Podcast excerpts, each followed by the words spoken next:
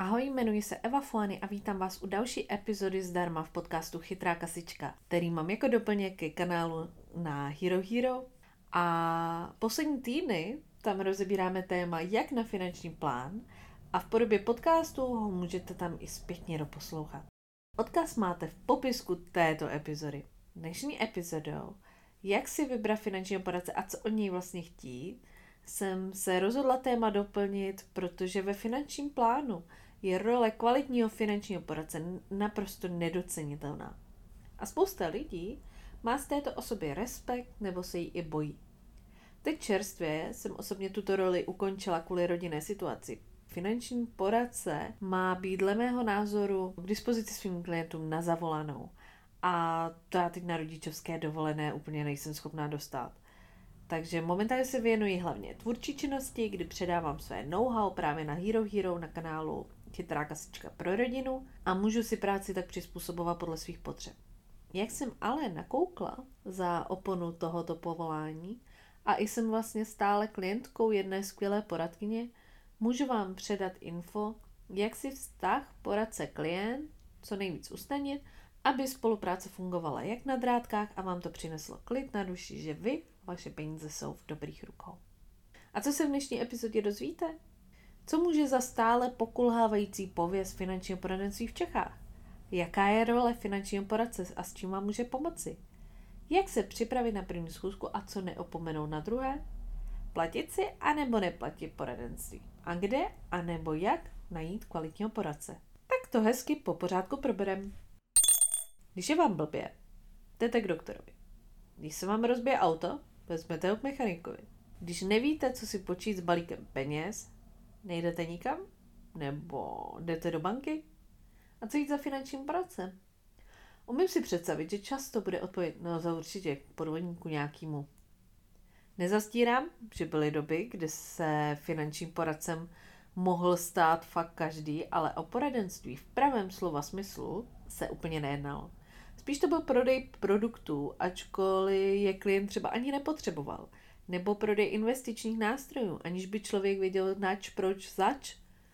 A tím, že klienti nevěděli, co jim vlastně předkládáno, nebyli například připraveni na propady v investicích a na jiná temná zákoutí a vůbec to vlastně nefungovalo a bylo z toho jenom spoustu mrzení.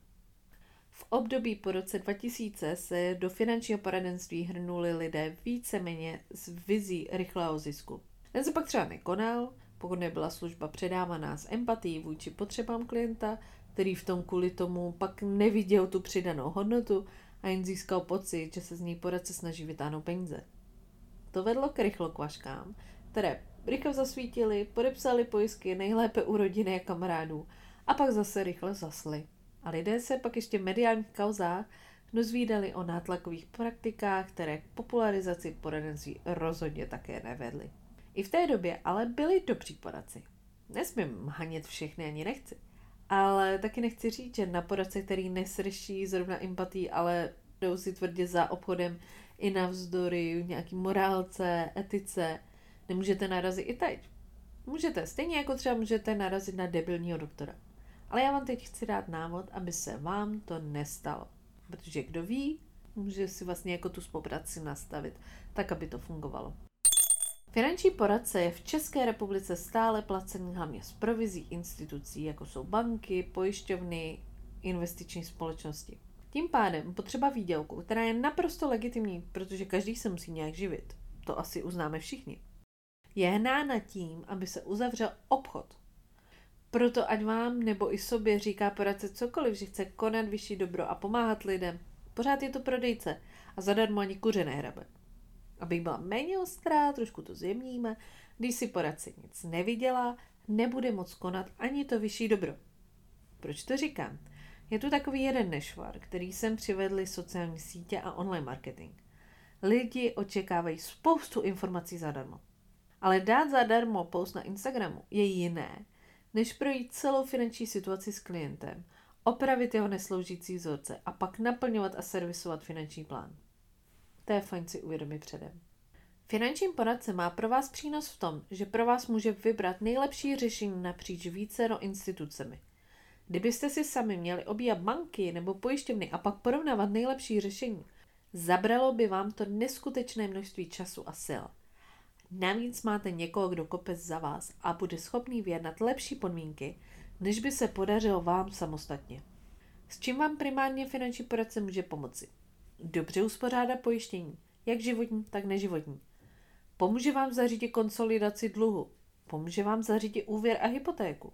Poradí vám, kam investovat a jak si nastavit portfolio, aby to odpovídalo vašim cílům, jejich časovému horizontu a taky vašim finančním možnostem. Udělá vám taky plán na základě vaší cashflow a částky, která vám přebývá a nemá žádný úkol. U všeho tohoto je nutná ale vaše aktivní spoluúčast.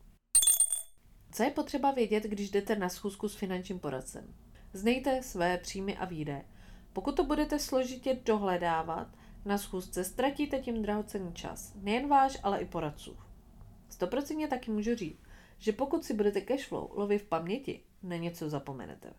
Tím pak vám třeba vyjde jiná částka, se kterou můžete v plánu pracovat.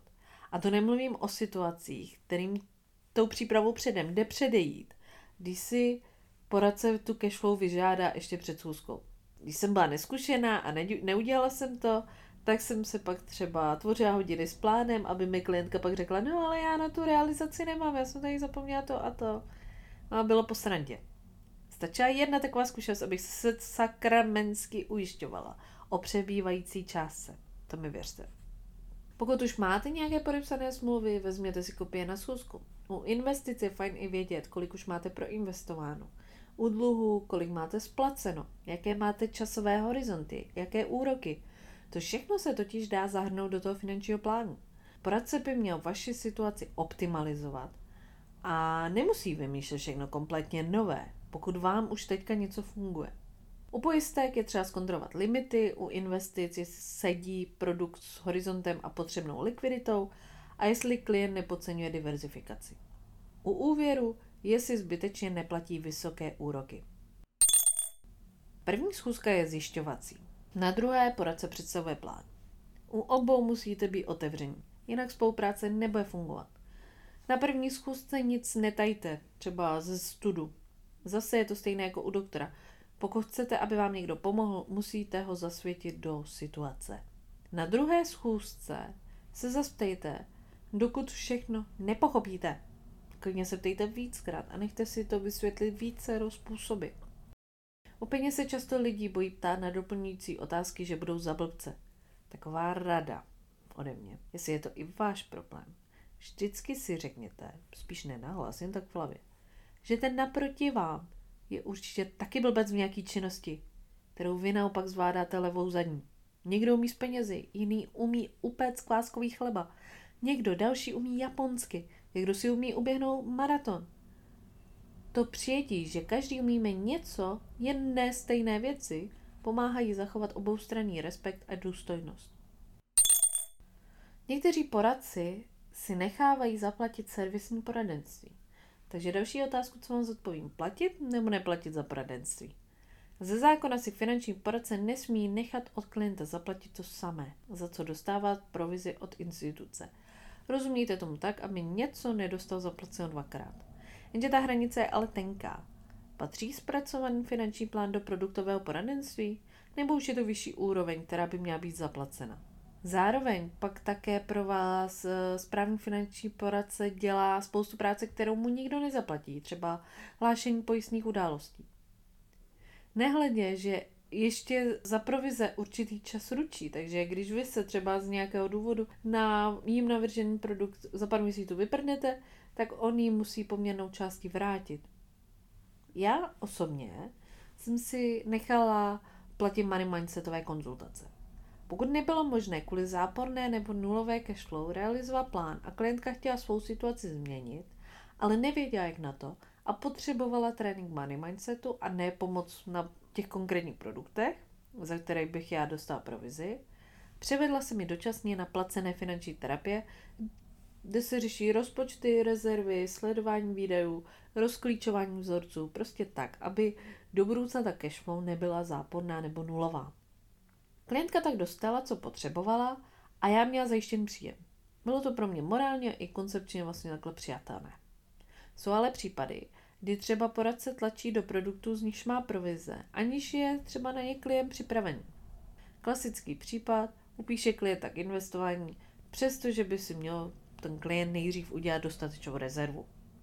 Můj názor je tedy platit, když mi to dává smysl. To jsem vám asi moc pomohla, co? Ale je to tak se vším. Někdo si koupí boty za 20 tisíc a má to pro něj smysl a někdo by víc než tisícovku za ně nedal. Stanovte si hranici, co jste ochotni za poradenství dát a jakou hodnotu za to očekáváte a jaké akční kroky jste ochotní nebo můžete zrovna teď udělat. Protože pokud od finančního plánu zadarmo očekáváte, že vás naučí, abyste neutráceli celou výplatu, tak to se vám asi úplně nedostane. Na to jsou spíš mentoři Money Mindset. A poslední po téma je, kde najít kvalitního poradce. Pokud jste doposlouchali až sem, tak řeknu, že skvělou poradkyni vám doporučuji v popisku. Takhle easy peasy to je. Jak jsem ale například našla svou finanční poradkyni já?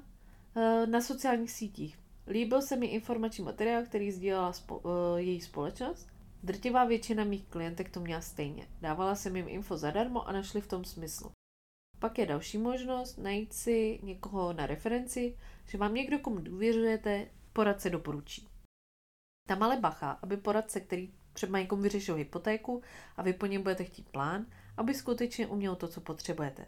Finanční poradce by měl mít všechny povinné certifikace České národní banky, podle toho, co vám nabízí. Dále se může dovzdělat například na titul PFP, poradce finančního plánování, EFA, což znamená European Financial Advisor, je to nad PFPčké, a nebo na nejvyšší titul EFP, European Financial Planner.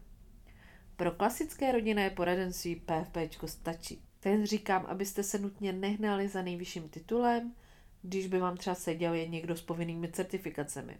Dělejte to stejně tak, jako to věřím děláte i třeba u doktora. Dejte na intuici, že vám sedí, jaký má ten poradce lidský přístup. Pokud naproti vám sedí na schůzce poradce, který je sice evidentní profík, který ví, o čem mluví, ale nevíte to vy, protože mu absolutně nerozumíte, není chyba ve vás. Poradce je tu o to, aby poradil, ne aby ohromil.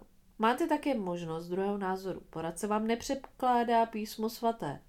Já jsem třeba několikrát hodnotila za poplatek investiční návrh jiného poradce, čím jsem dala nový úhel pohledu pro rozhodování. Takže, kde hledat? Přes reference, sociální sítě, Google, nejlépe proklepnout na více zdrojích.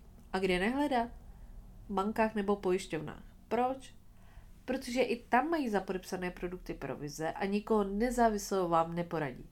Vy tak ztratíte výhodu toho širokého spektra institucí, které poradce obsluhuje a banka, kam přijdete, se vás bude snažit udržet jen u ní.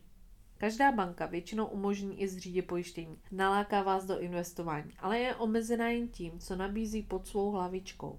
Tím pádem je větší pravděpodobnost, že vy budete muset udělat nějaký kompromis. Že třeba to pojištění nebude úplně ideální pro ty vaše potřeby, nebo že investice budou mít drahé poplatky a tak dále.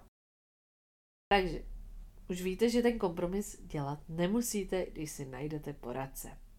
A ještě jeden dodatek. Když vám nesedí jeden poradce, není to problém celého poradenství.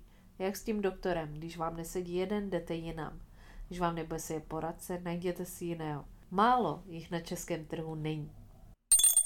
Tak jsme na konci. Dneska to teda bylo delší, ale věřím, že vám to pomohlo srovnat si myšlenky, pokud jste doposud měli o finančním poradenství pochybnosti. Money mindset dáváte, ale nevíte, co dál? Tak mrkněte do popisku a domluvte si schůzku. Nebo zapátrejte po svých stopách a zase domluvte si schůzku. Hlavně nezůstaňte jen u poslechu bez nějaké následné akce, protože to byste právě ztratili asi 20 minut svého života.